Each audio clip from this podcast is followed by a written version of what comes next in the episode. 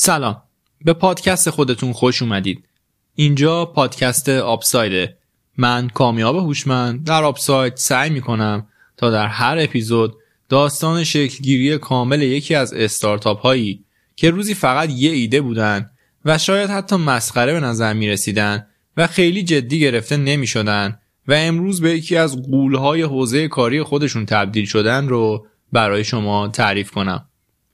دونستن داستان استارتاپ های موفق به ما کمک می‌کنه تا کمی مسیر کاری و راه اندازی بیزینس خودمون برامون روشنتر بشه. دیگه وقتتون رو بیشتر از این نگیرم و بریم سراغ اپیزود اول. رؤیای نمایش زندگی داستان شکلگیری و موفقیت اینستاگرام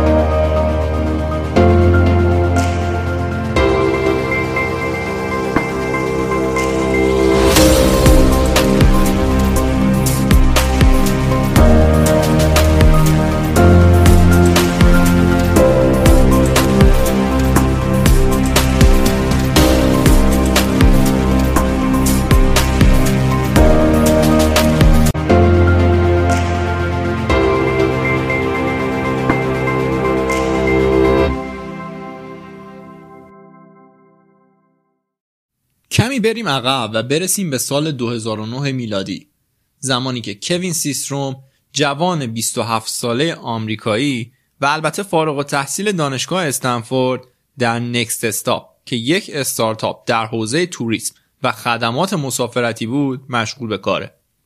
سیستروم البته قبل از شغلش در این استارتاپ مشغول کار در کمپانی گوگل به عنوان developer و قبل از اون هم کارآموز شرکت اودیو که بعدها تبدیل به توییتر و بعدم ایکس شد بود. در اون زمان سیستروم آموزش های جدی رو در رابطه با علوم کامپیوتر نگذرونده بود و از زمان خالی که در شبها و اواخر هفته داشت همزمان با شغلش در نکست استاپ برای یادگیری برنامه نویسی استفاده می‌کرد. در همون زمان اون prototype یک web application رو به عنوان بربن آماده کرد این مسئله برگرفته از علاقه سیستروم به ویسکی و بربن های درجه یک بود. در رابطه با prototype و web application واسه کسایی که نمی‌دونن باید بگم که prototype در واقع نمونه تقریبا کامل محصول نهاییه که برای تست و شبیه سازی تعاملات نهایی با کاربر ساخته میشه. web application هم برنامه‌ایه که بر پایه اینترنت ساخته شده. اپلیکیشن بربن به کاربران اجازه می‌داد که نظرات و عکسهای خودشون رو در زمینه کاری این برنامه که همون ویسکی و این داستانا بود به اشتراک بذارن. در حالی که در اون زمان اپلیکیشن های عکس مبتنی بر location خیلی زیاد و محبوب بودن رابط کاربری نشر عکس در بربن بسیار خاص بود. اما نقطه عطف زندگی سیستروم زمانی بود که در مارچ سال 2010 اون در مهمانی هانچ که یک استارتاپ در منطقه سیلیکون ولی بود شرکت کرد. باز برای کسایی که نمی‌دونن سیلیکون ولی کجاست اضافه کنم که سیلیکون ولی قلب تکنولوژی دنیا و در آمریکاست. جایی که دفاتر مرکزی اکثر کمپانی های بزرگ تکنولوژی مثل توییتر و اینستاگرام و فیسبوک و مایکروسافت در اون واقع شدن. توی اون مهمونی سیستروم با دو تا سرمایه گذار مهم آشنا شد. سرمایه گذاری هاکس و اندرسن هوروویتس بعد از به اشتراک گذاری prototype قرار بر این شد تا سیستروم در یک قرار در کافی شاپ به صرف قهوه با اون دوتا سرمایه گذار دیدار کنه. بعد از شرکت در این قرار بود که سیستروم تصمیم گرفت از شغلش برای همیشه استعفا بده و تمرکز 100 درصدیشو روی استارتاپ خودش یعنی برمن بذاره. در دو هفته بعدش سیستروم 500 هزار دلار سرمایه از هر دو سرمایه گذار برای پیشرفت دادن و راه اندازی کامل بربن دریافت کرد. خب حالا قرار شد تا با این سرمایه جذب شده سیستروم تیم خودشو برای راه اندازی کامل بربن بسازه. یکی از اعضایی که سیستروم استخدام کرده بود جوان 25 ساله به اسم مایک کریگر بود که شریک آینده سیستروم در اینستاگرام شد. البته کریگر هم قبلا دانشجوی استنفورد بود و آشنایی دورادوری با سیستروم داشت. کریگر قبل از اون هم در یک استارتاپ شبکه اجتماعی دیگه به اسم میبو کار کرده بود. مدتی بعد از اینکه کریگر به بربن ملحق شد سیستروم و کریگر نظرشون رو تغییر دادن و تصمیم گرفتن کلا بر یک اپلیکیشن مبتنی بر وب که فعالیت اصلیش اشتراک گذاری عکس در خودش و خصوصا عکس های گرفته شده با موبایل بود تمرکز کنن. کریگر و سیستروم با بررسی مدل های کسب و کاری مختلف و مشابه به این نتیجه رسیدن که شبکه اجتماعی جدیدی رو بنیان گذاری کنن که قابلیت های شبیه به فیسبوک داشته باشه و هم قابلیت هایی شبیه به هیپستماتیک آیفون. اضافه کنم که هیپستماتیک که امیدوارم درستم تلفظش کرده باشم یکی از قابلیت های دوربین آیفونه که اجازه میده به کاربر تا نور و جزئیات عکس رو عوض کنه. بنابراین اونا تصمیم به تعریف ویژگی به اسم فیلتر که قابلیت ایجاد تغییرات نور و ویژگی های دیگه از عکس رو داشت گرفتن.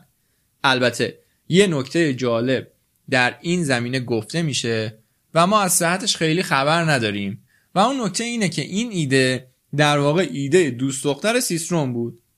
اون بعد از اینکه دیده بود عکس ها چقدر با edit خوشگل تر میشن این موضوع رو با سیستروم در میون گذاشته بود و ازشون خواسته بود کار کردن با edit و این ویژگی ها رو طوری انجام بدن که نیازی به دانش خاصی هم نباشه و فقط با چند تا کلیک بشه عکس ها رو edit کرد. اونا به عقب برگشتن و تغییراتی رو در بربن اعمال کردن. این تغییرات شامل اشتراک گذاری عکس لایک و کامنت بود. تمرکز اصلی این دو شریک برای این اپلیکیشن این بود که رابط کاربری بسیار ساده و مینیمالی داشته باشه. تا همه بتونن به راحتی با چند تا کلیک عکسشون رو به اشتراک بذارن و عکس های بقیه رو ببینن و راجع بهشون نظر بدن. بعد از چند ماه تلاش بالاخره اپلیکیشن آماده بود. تو این مرحله اپلیکیشن رو در اختیار دوستانشون گذاشتن و ازشون خواستن بعد از استفاده نظراتشون رو اعمال کنن. ماحصل استفاده از این اپلیکیشن توسط دوستاشون پیدا کردن چند تا ارور و باگ بود. یه سری ایده هم برای بهتر شدن اسمش دادن و دیگه اون اپلیکیشن مربوط به ویسکی و این داستانا نبود و باید اسم جدیدی رو براش انتخاب می‌کردن. اپلیکیشن ساخته شده توسط این دو جوون اینستاگرام نام گرفت. بعد از های نهایی و حذف مشکلات و باگ ها حالا نوبت عرضه عمومی اپلیکیشن بود. نسخه iOS اینستاگرام که فقط در دسترس گوشی های موبایل آیفون بود در تاریخ 6 اکتبر سال 2010 در اپستور قرار گرفت و بوم. فقط در یک روز 25 هزار نفر اینستاگرام رو دانلود کردن و در اون ثبت نام کردن. بعد از گذشت فقط یک هفته این عدد به 100 هزار نفر رسید. جوری که سرورهای این اپلیکیشن دیگه قادر به پاسخگویی نبودن و باید به سرعت update می شدن. نتیجه فراتر از انتظار بود. این عدد به سرعت از این مقدارم فراتر رفت و فقط در نیمه دسامبر یعنی حدود دو ماه بعد به یک میلیون نفر رسید.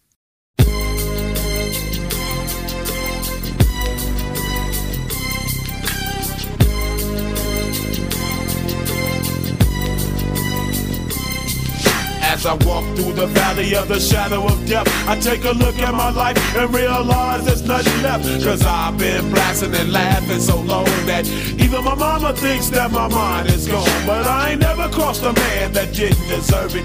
Me be treated like a punk, you know that's unheard of. You better watch how you're talking and where you're walking, or you and your homies might be lying in chalk. I really hate the trip, but I gotta low. As they croak, I see myself in the pistol smoke. Fool, I'm the kind of G the little homies wanna be like on my knees in the night, saying prayers in the street light.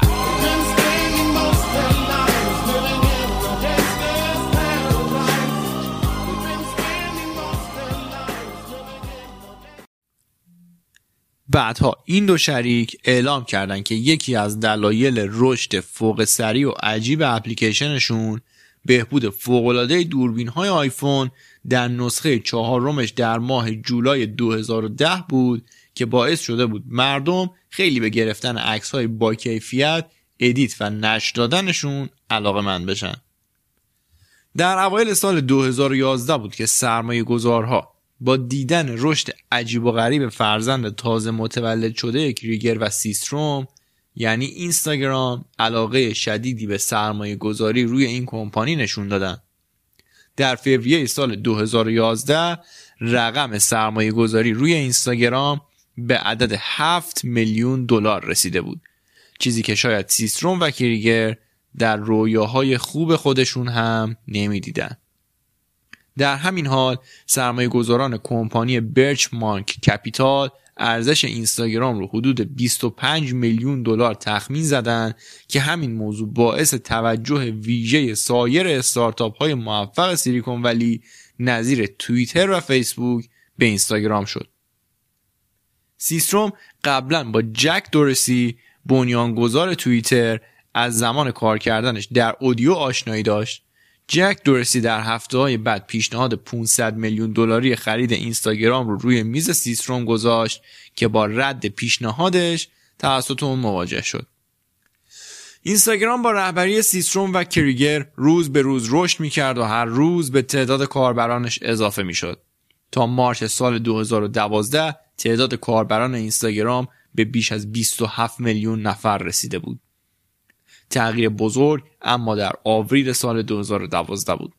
زمانی که اینستاگرام نسخه اندروید خودش رو ارائه کرد. حدس بزنید چه اتفاقی افتاد. بیشتر از ده میلیون بار در روز اول عرضه دانلود شد. خود من اواخر همون ماه بود که اولین پست اینستاگرامم گذاشتم. اون زمان بیشتر افراد خارجی بودن و ایرانی خیلی کم بود. اکثرا هم عکسای هنری پست می‌کردن. اولین عکس خود منم از یه علف هرس توی باغچه خونهمون بود که هنوزم توی اینستاگرامم هست. برگردیم به داستان. در ادامه سال 2012 اینستاگرام حدود 500 میلیون دلار دیگه سرمایه جذب کرد. در همین زمانا بود که به علت برگزاری مراسم های مشترکی که توسط اینستاگرام و فیسبوک در دانشگاه استنفورد انجام می‌شد زاکربرگ و سیستروم با هم ملاقات هایی داشتن دیگه هممون می‌دونیم که زاکربرگ مالک فیسبوکه. در همین زمان اینستاگرام داشت به رشد فوقالعاده سریع خودش و امکانات بیشترش ادامه می‌داد. در همین سال بود که پیشنهاد یک میلیارد دلاری از طرف آقای زاکربرگ و کمپانی فیسبوک به اینستاگرام ارائه شد. این پیشنهاد به صورت ترکیبی از سهام فیسبوک و پول نقد بود. نکته کلیدی و البته بسیار جالب این پیشنهاد این بود که بعد از خرید هم اینستاگرام می‌تونست به صورت مستقل در مسیر خودش به کارش ادامه بده. حالا پاسخ سیستروم چی بود؟ آیا اون این پیشنهاد رو رد کرد؟ این بار نه. سیستروم و شریکش یک شرکت با 13 عدد کارمند رو به مبلغ یک بیلیون دلار به مارک زاکربرگ و کمپانی فیسبوک فروختن و بعد از اون هم با یک پیشنهاد IPO که مخفف Initial Public Offering هست سهام اینستاگرام در دسترس عموم قرار گرفت.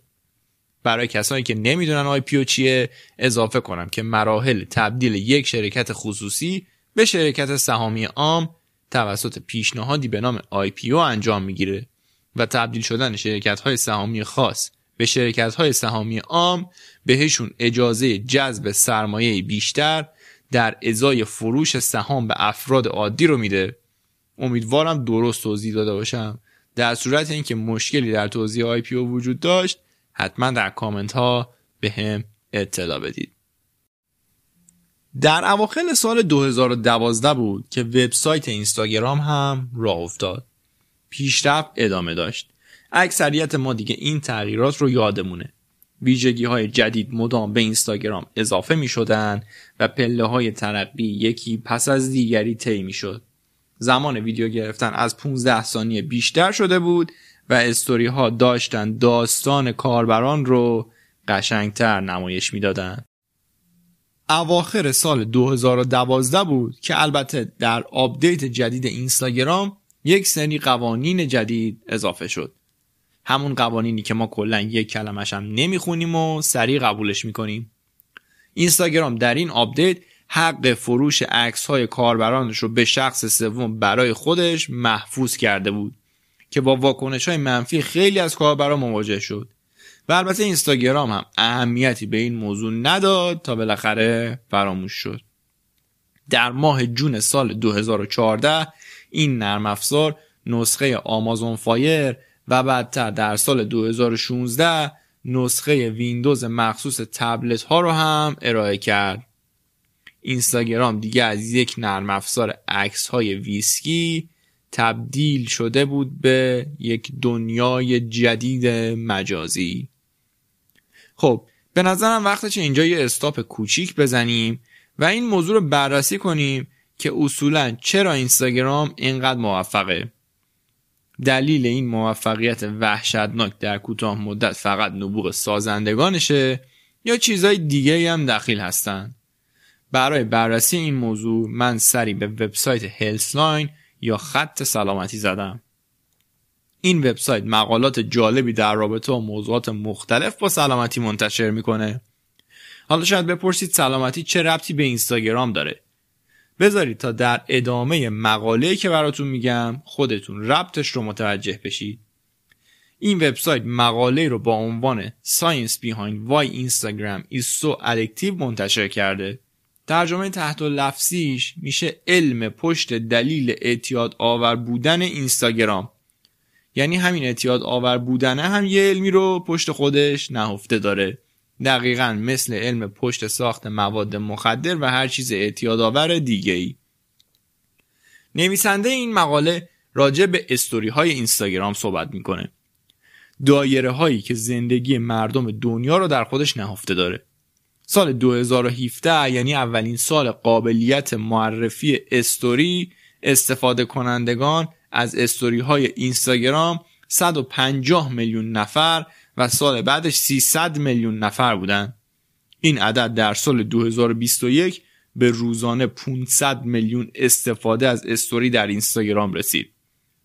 کوتاه بودن استوری ها و علاقه مردم به سرک کشیدن در زندگی بقیه و از طرف دیگه عاشق رقابت بودن انسانها در بهتر زندگی کردن از بقیه و یا حداقل دروغ گفتن راجبش باعث میشه تا انگشت های ما مدام دایره های ریز بیشتری رو لمس کنن و وقت بیشتری رو در اینستاگرام بگذرونیم. البته با تولید محتوا از زندگی خودمون و شرکت در این رقابت به معتاد شدن بقیه هم کمک می‌کنیم. واسه من که خیلی جالبه. این مقاله اشاره می‌کنه که استوری های اینستاگرام دقیقا مثل اپیزودهای سریال عمل می‌کنن و شما رو معتاد به دیدن خودشون می‌کنن. تازه این تحقیق زمانی انجام شده که قابلیت ریلز اضافه نشده بود. از نظر خود من ریلز و اکسپلور اعتیاد آورتر هم هستن.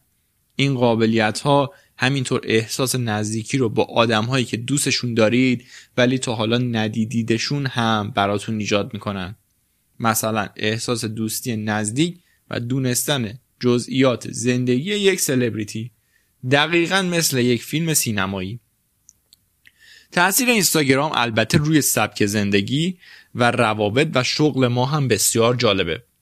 در این تحقیق ارائه شده که اینستاگرام با ارائه سبک زندگی خیلی از افراد موفق که دور یا نزدیک به شما هستند شما رو وادار به رقابت با اونها می‌کنه. در بعضی از جنبه ها این موضوع تاثیر مثبت و در بعضی از جنبه ها تاثیر منفی داره. تاثیر منفی زمانی اتفاق میفته که شما در روابطتون احساس عقب موندگی می‌کنید. همسر یا پارتنر بقیه رو می‌بینید که چه کادوهایی می‌خرن و چه زندگی هایی دارن که حتی می‌تونه تا حد زیادی هم دروغ باشه. ولی همین باعث میشه که شما بین روابط خودتون و این روابط مقایسه انجام بدین و در نتیجه سطح توقعتون از همسر و پارتنرتون بالا بره و این موضوع ایجاد تنش در رابطتون بکنه. جنبه مثبت این قضیه در روابط کاریه. دیدن موفقیت شما رو نسبت به به دست آوردن جایگاه مشابه حریص می‌کنه و باعث میشه با انرژی و اشتیاق بیشتری کار کنید تا خودتون رو به جایگاه افراد مشابه برسونید. یکی دیگه از مواردی که البته در این تحقیق ارائه نشده و خودم می‌خوام بهتون بگم فراوانی محتوای زرده. مثلا پزشک های خودساخته ای که نسخه های عجیب و غریبی تحت عنوان مختلف برای مشکلات شما تجویز می‌کنن و معمولا چون نسخه هاشون آسون و ارزونه شما به سمت امتحان کردنشون سوق داده میشین. البته شما منظور همون شما نوعیه یعنی هر کسی. و این موضوع می‌تونه برای سلامتی مضر باشه. دیگه از اخبار دروغ و شایعات و روانشناسی زرد و این داستان هم که هممون اطلاع داریم. بهترین کاری که میشه در این زمینه انجام داد بالا بردن آگاهی و شناخت ویژگی های محتوای زرده که در دام اینطور افراد نیفتیم. جنبه کسب و کاری این اپلیکیشن البته بسیار غیرقابل انکاره. با داشتن پیج و یکم خلاقیت شما می‌تونید بدون هیچ سرمایه ای محصولات مختلف کالایی فیزیکی یا دیجیتالی بفروشید. اتفاقی که بسترش به واسطه نبوغ سیستروم و شریکش فراهم شده. چیزی که تا قبل از سالهای 2015 و 2016 تقریبا غیر ممکن بود. اما حالا هر فردی با هر میزان سرمایه ای و فقط با پشتکار و تلاش می‌تونه در اینستاگرام موفقیت های عجیبی به دست بیاره. social media و خصوصا اینستاگرام حتی برای business هایی که از قبل حضور فیزیکی داشتن هم در حال حاضر تبدیل به یک بستر اصلی بازاریابی شده و فضای سودآوری ایجاد کرده. خب از این داستان ها عبور کنیم.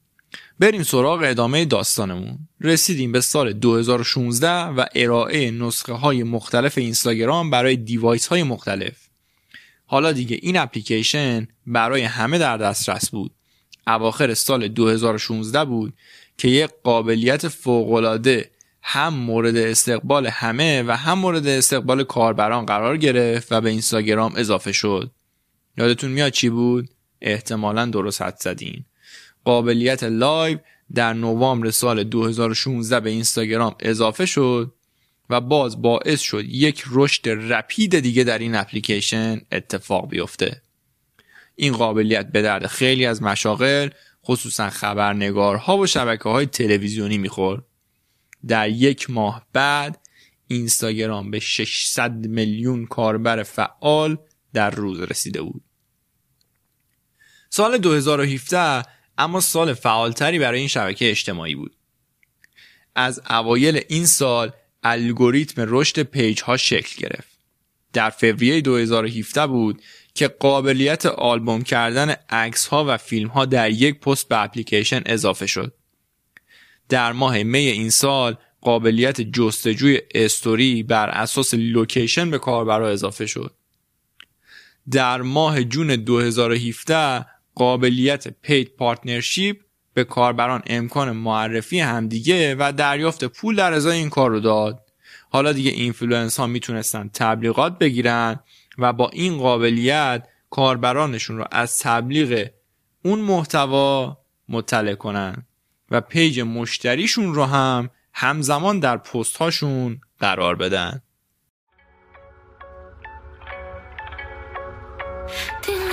Я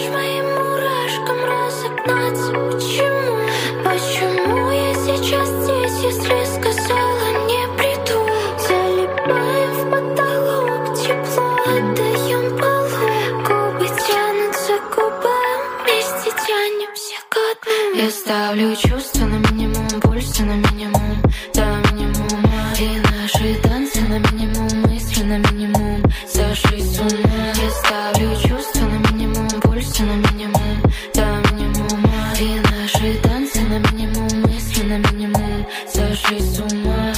Согрей меня искрами и стоим слишком близко.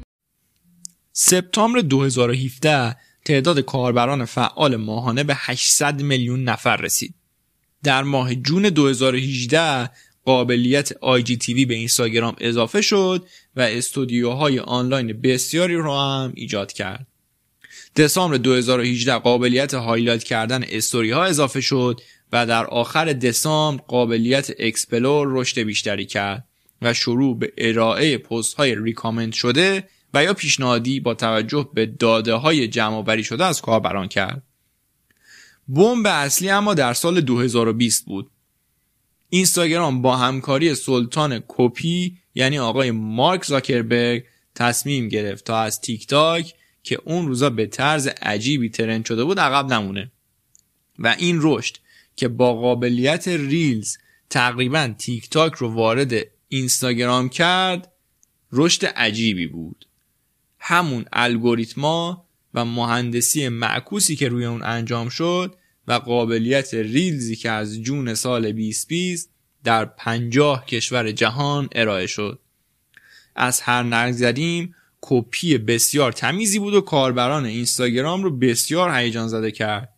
این قابلیت امروز پررونقترین قابلیت اینستاگرامه و برای بازاریابی توسط شرکت های بزرگ و کوچیک و business های نوپا بسیار استفاده میشه. در نهایت کاربران ماهانه و فعال اینستاگرام در حال حاضر که اواخر سال 2023 هستیم به 2.5 میلیارد نفر در ماه می‌رسه. یعنی تقریبا 30 درصد از کل جمعیت کره زمین. و در آخر به یک سری از رکوردهای اینستاگرامی خواهیم پرداخت. رکورد بیشترین تعداد فالوور در اینستاگرام متعلق به یک فوتبالیسته و اون فوتبالیست کسی نیست جز کریستیانو رونالدو. رونالدو در حال حاضر 609 میلیون فالوور بیشترین تعداد فالوور در اینستاگرام رو داره. نفرات بعدی تا رده پنجم هم به ترتیب لیونل مسی، سلنا گومز، کایلی جنر و دوان جانسون یا The Rock هستند. رکورد بیشترین تعداد لایک در یک پست هم باز متعلق به یک فوتبالیسته. اما این بار اون فوتبالیست کسی نیست جز لیونل مسی که پست قهرمانیش در جام جهانی 76 میلیون بار لایک شده اما دومین عکس متعلق به یک تخم مرغه که 60 میلیون بار لایک گرفته. بله درست شنیدین. عکس یک تخم مرغ با اکانت The World Record Egg 60 میلیون بار لایک شده. عکس بعدی بازم متعلق به مسی و عکس چهارم متعلق به کریستیانو رونالدو است و عکس پنجم هم باز متعلق به لیونل مسیه رکورد بیشترین تعداد کامنت هم متعلق به یک اینفلوئنسر یونانی به اسم الکساندروس کوپسیالیس با 23 میلیون کامنته. دیجی آرژانتینی یعنی بیزارپ در رده بعدی MrBeast یوتیوبر آمریکایی در رتبه سوم XXXTentacion که رپر آمریکایی در رتبه چهارم و رتبه پنجم هم که تعداد کامنتاش مال استقلالی های عزیز خودمونه. متعلق به آندریاس استراموچونی مربی ایتالیایی سابق استقلاله که حدود 10 میلیون کامنت گرفته. امیدوارم تلفظ افراد این بخش رو درست گفته باشم فقط. بیشترین میزان کاربر فعال از یک کشور هم متعلق به کشور هندوستان با 250 میلیون کاربر فعال اینستاگرامه.